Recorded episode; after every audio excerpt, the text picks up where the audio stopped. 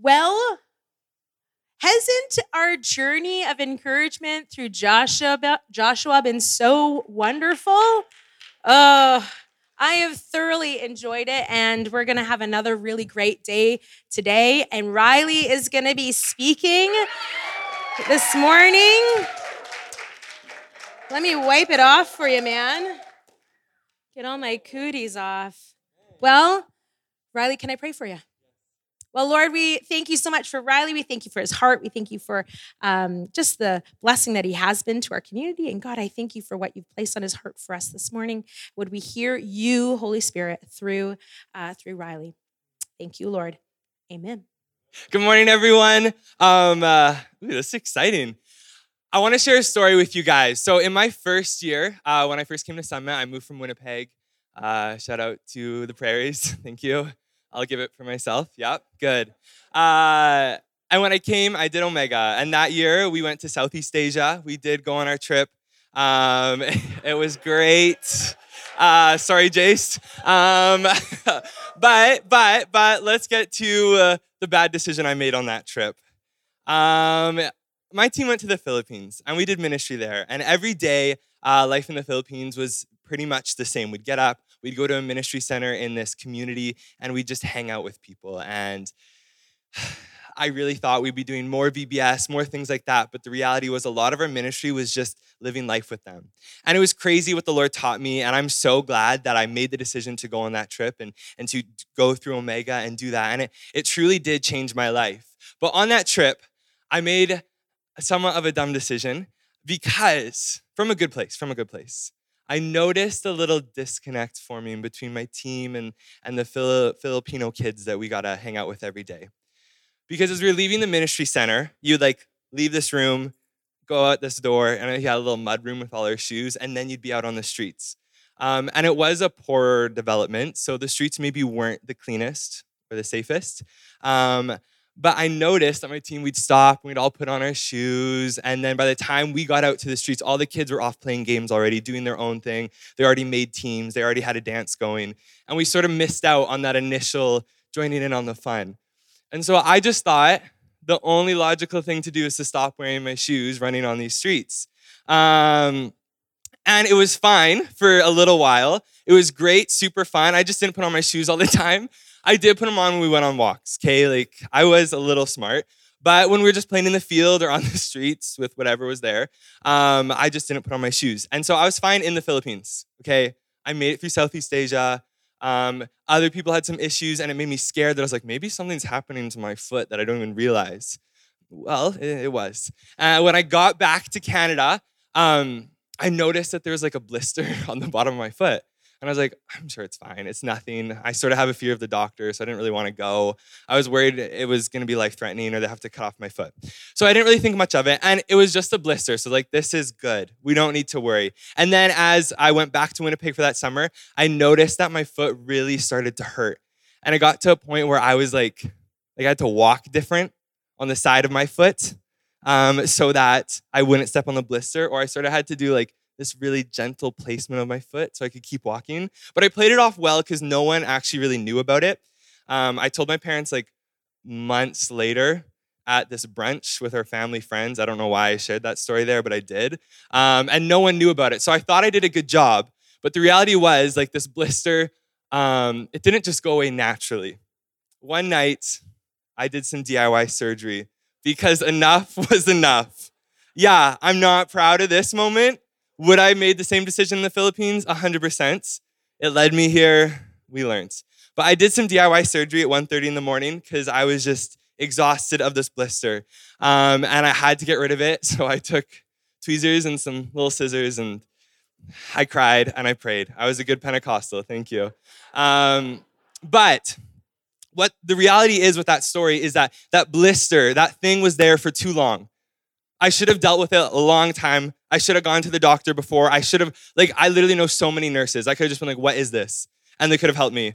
But the reality is, I didn't do any of that. And I kept it to myself and I kept it secret. And I lived with that pain for months, actually. It was a long time. Um, it was so dumb. It was so dumb because what was, what shouldn't have been there had been there for too long. And that's what we're talking about today. Today, we are talking about Joshua 7. And in that chapter, we're talking about Achan's sin. And specifically, we're going to talk about repentance today. I know it's a heavy one, but I'm excited to dive into it. And so let's pray one more time. Um, Jesus, thank you for this morning, and thank you that it's sunny and we get to be here today to learn more about you and chase after you. And Father, I just ask right now, Father, I just ask right now, Spirit, that you will speak to us so clearly and that you will open up the areas of our lives that have been there for too long and the things that you are working through and refining in us. And Father, I pray that we will know that out of your perfect love, you make us new and that you welcome us with open arms. And so, Lord, we do this all for you. We love you. Amen. So, the context of Joshua 7 is like Jen shared last week, the Israelites just walked around Jericho, they did their thing, they defeated it, and they're moving on to the next stage. And in this stage, they have to go defeat some enemies. And spies go out, and the spies are like, this should be easy money, no worries, we can easily defeat them.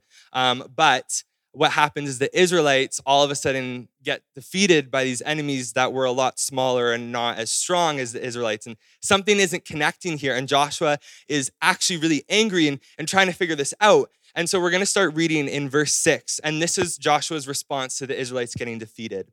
And it says Then Joshua tore his clothes and fell face down to the ground before the ark of the Lord, remaining there till evening. And the elders of Israel did the same and sprinkled dust on their heads. And Joshua said, Alas, sovereign Lord, why did you ever bring this people across the Jordan to deliver us into the hands of the Amorites to destroy us?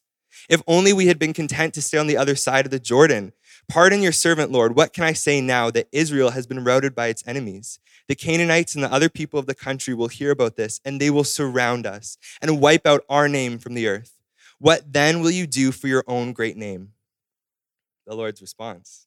The Lord said to Joshua, Stand up. What are you doing down on your face? Israel has sinned. They have violated my covenant, which I commanded them to keep. They have taken some of the devoted things they have stolen, they have lied, and they've put them with their own possessions. That is why the Israelites cannot stand against their enemies. They turn their backs and run because they have been made liable to destruction. I will not be with you anymore unless you destroy whatever among you is devoted to destruction. Go consecrate the people. And in the NLT, it says, or the message, purify your people. Tell them, consecrate yourselves in preparation for tomorrow. For this is what the Lord, the God of Israel, says There are devoted things among you, Israel. You cannot stand against your enemies until you remove them. So, what happened was before when, after Israel defeated Jericho, God said, Do not take any of these devoted things, this gold and this silver, because this is mine. And if you take it, you'll be going against my commands. Sure enough, one of the Israelites, Achan and his family, take these devoted things and hide them in their camp. And because of their sin, Israel is now being defeated by enemies that they should easily have been able to defeat. And so, the first point we're talking about today, when we're talking about repentance, is that sin destroys. The reality is that when sin is in our life, there is destruction.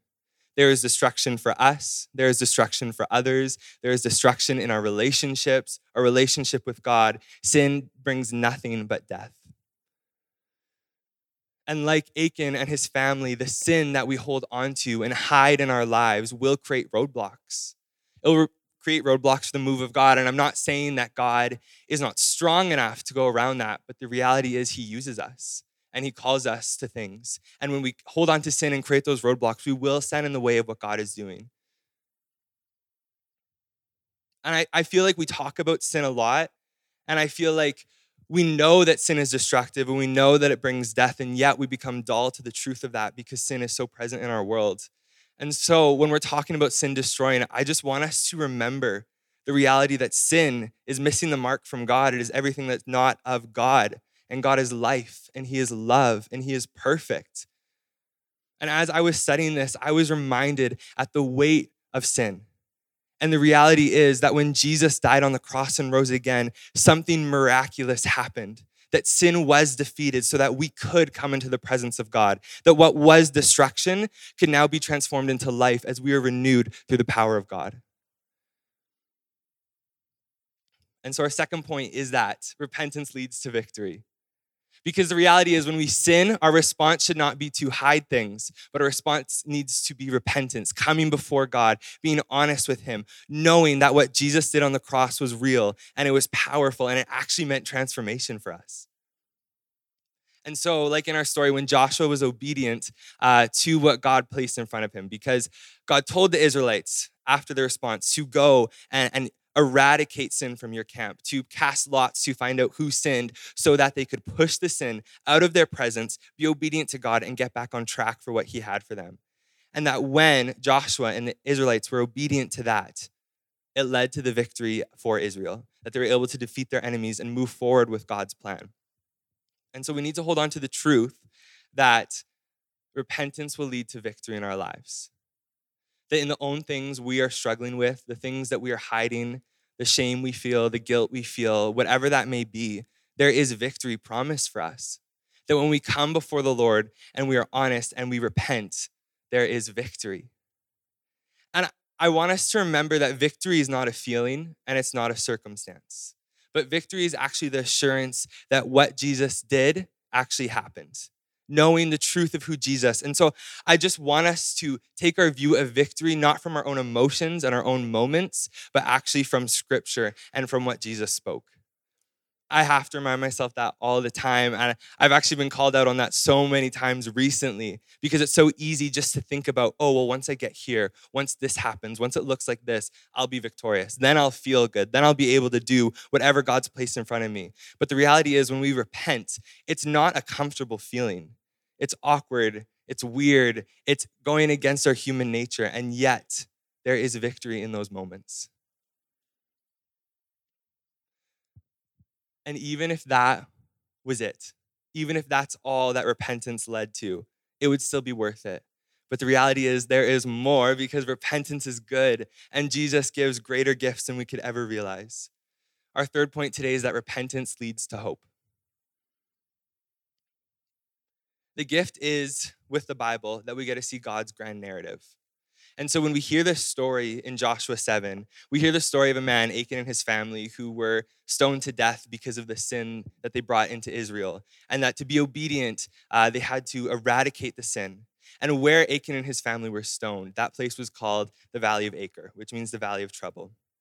And later on in scripture, we read from a prophet Hosea uh, that is prophesying to the Israelites. Let me just see if I can turn there.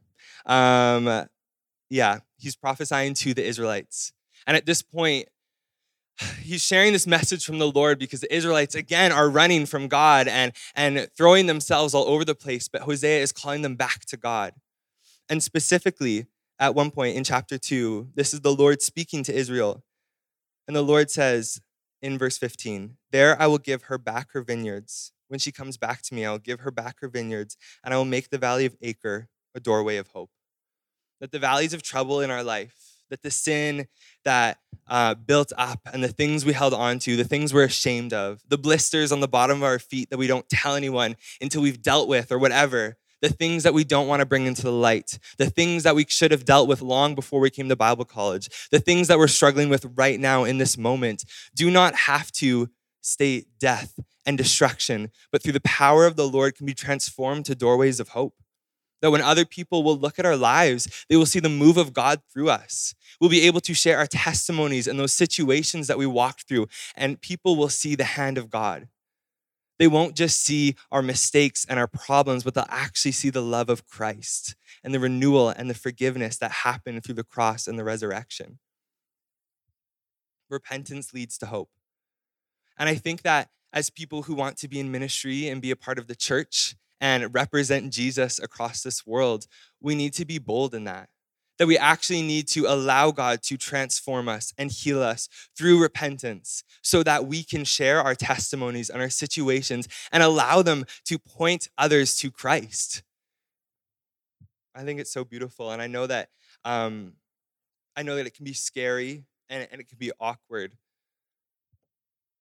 but I think that there's so much life and truth in it.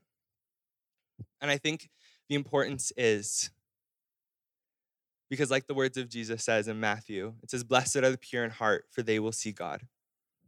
And I know for myself that I, I want to see God at work around me, at work in my life, at, at work through me and in me. But clearly, Jesus is saying that to be a disciple, there needs to be a purity of heart that if we are saying that we are disciples of Jesus and we want to follow him and pursue him and continue to journey with him, knowing what we see in scripture, there needs to be repentance so that we can be transformed, see victory, bring hope, but also live with a purity of heart so that we can see God at work in our lives. And, and this also matters because Jesus is on the move. His kingdom is coming all around us. We see in scripture in Revelation, uh, I love Revelation chapter 22, verse 20, uh, because it declares that Jesus is coming and our response needs to be, Amen, come, Lord Jesus. Not, Amen, come once I deal with these things. The time is now to actually step up and bring our hearts honestly before the Lord and allow Him to transform us. We need to come in repentance so that we do not continue to be defeated by the things that should not defeat us. Because the reality is, we are not functioning on our own power, but we're walking with Jesus and we are traveling through life with Jesus who defeated death. We need to remember that. I know uh, for myself, repentance has been quite a journey. Uh, and I came into Summit, like I shared, I did Omega. And that year, yes, great choice, changed my life. It also revealed in me a lot more brokenness I had than I thought. And I realized that there was a lot more things to work on that I thought I had before. And my time at Summit has been a lot of allowing the Lord to open my eyes to the things that I was hiding and I didn't even know. And as He did, I learned how to repent and I learned how to come to Him. And I realized that for years I allowed shame and sin and brokenness to define me and shape me and build things in me that I didn't even know were bad because it was just so present in my life. But the Lord took those and He renewed it and He worked in it. And it was a lot of work and I cried a lot and I I went to counseling. Come on, we love counseling. But the reality is that I, I'm proud of myself because when the Lord pointed those things out, I walked closer with him. And I can point out the moments that I saw the change in that. And it wasn't by my own strength and it wasn't by what I did, but it was actually through repentance.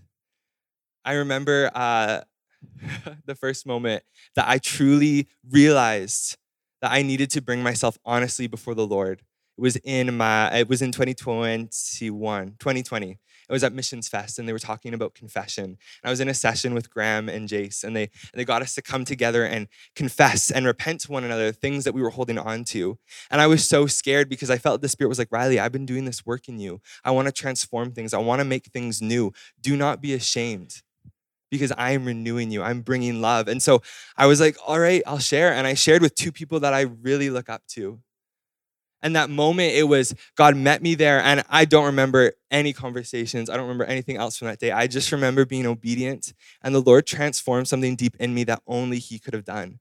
And it started this journey of healing where I be, began to be obedient to actually what He placed in front of me. And, and it changed so much. And throughout that, He continued to call me to, to be honest with people and share my story and share things that I've walked through and the ways that He's healed me and the way that He's, he's pointed out um, the sin that I've hided and the way that he's transformed it. And as I shared those things, I started realizing that that when I shared them, people weren't disgusted and like, oh my word, I can't believe you dealt with that. It's kind of disgusting. But they saw it and they just saw the work of the Lord in my life. And I was amazed at what God was doing because I was like, this has nothing to do with me, but everything to do with God. That when I'm obedient to the work that He's called me to, it points others to Him. And so I'm actually going to call the team back up at this point, and you guys can start playing because I think that the reality is a message of repentance is not good unless there's a moment to repent. And so we're going to move into a time uh, where we get to do just that. And I want to be clear that I don't want us to facilitate a moment of emotions. And I don't want us just to respond out of the feeling like, oh, well, we have to do this, we have to do this. But I actually want us to honestly come before the Lord, knowing that sin destroys, knowing that repentance leads to victory, that it leads to hope, and that the blessed are the pure in heart, for they will see God, knowing the truth of Scripture. And in that, I want us to respond today. And so what's going to happen is the team's just going to start playing, uh, and they're going to be worshiping, uh, leading us in song. And I'm just going to invite us uh, to join in with them. Uh, and as we're singing, I just want us to ask the question, Lord, what in my life needs to be transformed? What sin have I been holding on to? What sin is hiding that you want to make new? And maybe you already know, maybe you're already thinking about it, maybe you're feeling like I've been calling you out this whole time. It's the Lord, not me. Um, but I just want us to respond how we need to. And if you don't know what that looks like, I would start with actually speaking out loud enough, just loud enough that you can hear it, and saying, Lord, I am sorry that I have done this. I'm sorry that I've held on to this and allow Him to speak to you. And if there's a moment where you're feeling shame and guilt, uh, uh, just rebuke those lies because the Lord meets these moments with love. I think of John 8, where uh, uh, the adulterous woman was thrown before the Lord and He didn't cast judgment, He didn't throw a stone, but He said, Go out and sin no more. That He saw her, He recognized her, He cared about her. And then there was releasement and there was newfound life. So we're going to start with that right now. And so I'm just going to ask us to stand, um, to worship, to pray, and stand before the Lord. And then I'll come back up in a few minutes.